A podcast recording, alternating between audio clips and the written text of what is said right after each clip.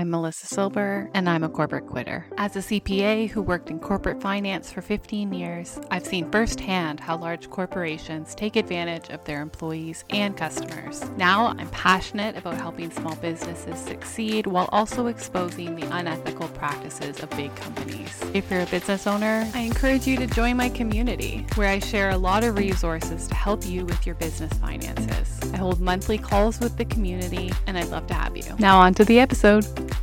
If it's not in writing, it didn't happen. The documentation you keep for your business is very important for many reasons. Being audited is one of the most common fears that a business owner may have. Documentation provides backup for what happens in your business so you can prove you are doing things by the book. In the case of your dealings with other businesses, either in a customer or vendor capacity, you will want to keep a good chain of communication so it can be referenced to later if needed. When dealing with clients or vendors, it may seem easy to pick up the phone and hash things out when making plans. However, unless the call is recorded, anything said during a phone call can easily be disputed. This may sound alarmist, but you really never know what is going to happen in the future, nor when you may need proof of something being said or promised. They told me they would, I know I gave him the cash, are common phrases that will be answered with, okay, prove it. The need for proof is why I am so insistent that you use email as your primary form of communication on important matters, as it creates documentation that may be relied upon later. I'm sure you've had phone conversations that have traveled in circles with both parties leaving the conversation with a different understanding of what was settled on. In these instances, email saves you time as well. With email, it is easier to come to a consensus because people have time to respond thoughtfully. Some don't don't always take advantage of this time, but that is another topic altogether. Email correspondence can be used to show the intentions of both parties, and therefore it is crucial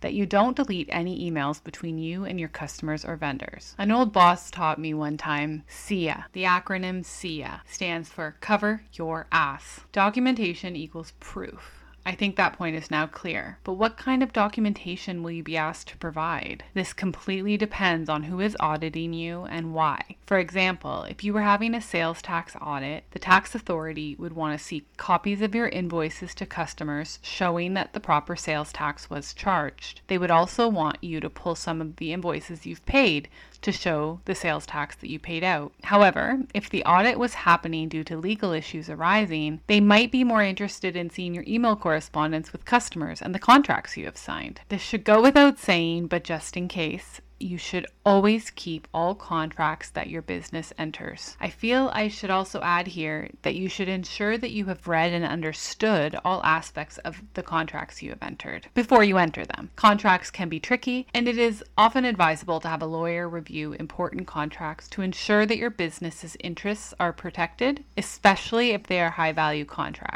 You also need to document your sales transactions. Following the execution of a contract agreeing on goods and services being provided for a defined sum of money, you will send your client an invoice for the amount they owe you. These invoices must also be kept for all sales that your business makes. Sometimes there will be a formal purchase order issued, which can be attached to these sales invoices as proof that they are valid. Other times, email correspondence might be proof that the sales invoices have been agreed to. The reason it is so important to have backup for your sales invoices is that it is a common way that company financials are falsified to make the business appear to be doing better than they are. Invoices and the corresponding revenue are booked into the system with no expectation of payment to boost the financial ratios derived from the company's balance sheet. You aren't doing this, of course, but some do, and this is why auditors want to ensure that all of the sales invoices making up your accounts receivable balance are valid and supported with a contract or commitment from your customer to pay. In the instance of point of sale transactions where someone purchases goods from an online store, for example, the records from your payment processing company will support this. For service based companies, the invoicing is often done separately from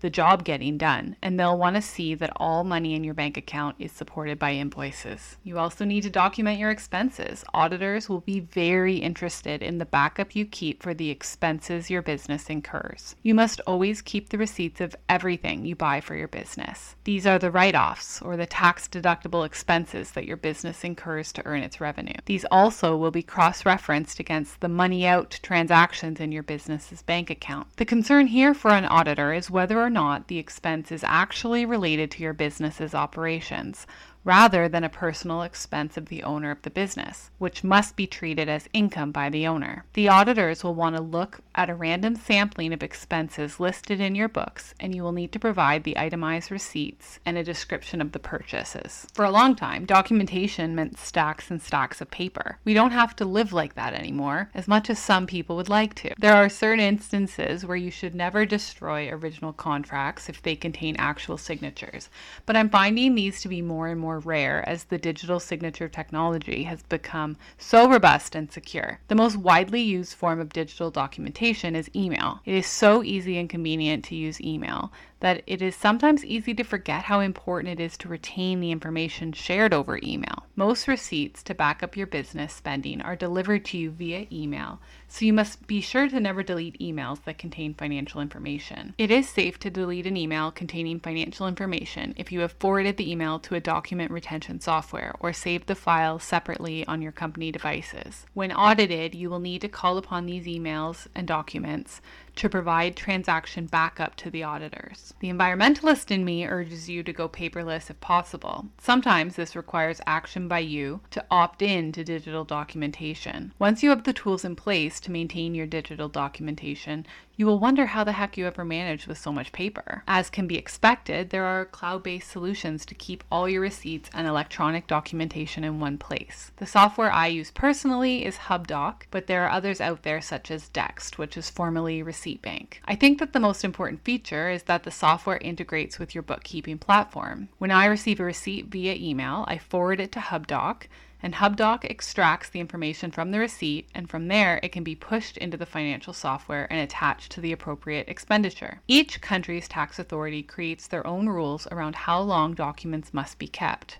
In Canada, you must keep all sales invoices as well as purchase receipts for seven years and your tax filing information forever. In the United States, documentation doesn't have to be kept quite as long, but definitely be sure to check with your government's tax authority to see how long you are legally required to retain the receipts for your business transactions. If you have any questions about document retention or anything related to the financial management of your business, I encourage you to check out my community, The Beehive. For a low monthly subscription, you have access to all of the educational materials I put out, a dedicated Discord server to ask your questions and collaborate with other entrepreneurs, and monthly calls where I answer your questions. If you enjoy this podcast, check me out on TikTok, Melissa Silber CPA. And if you're a business owner, feel free to reach out. I'd love to learn how I can help you.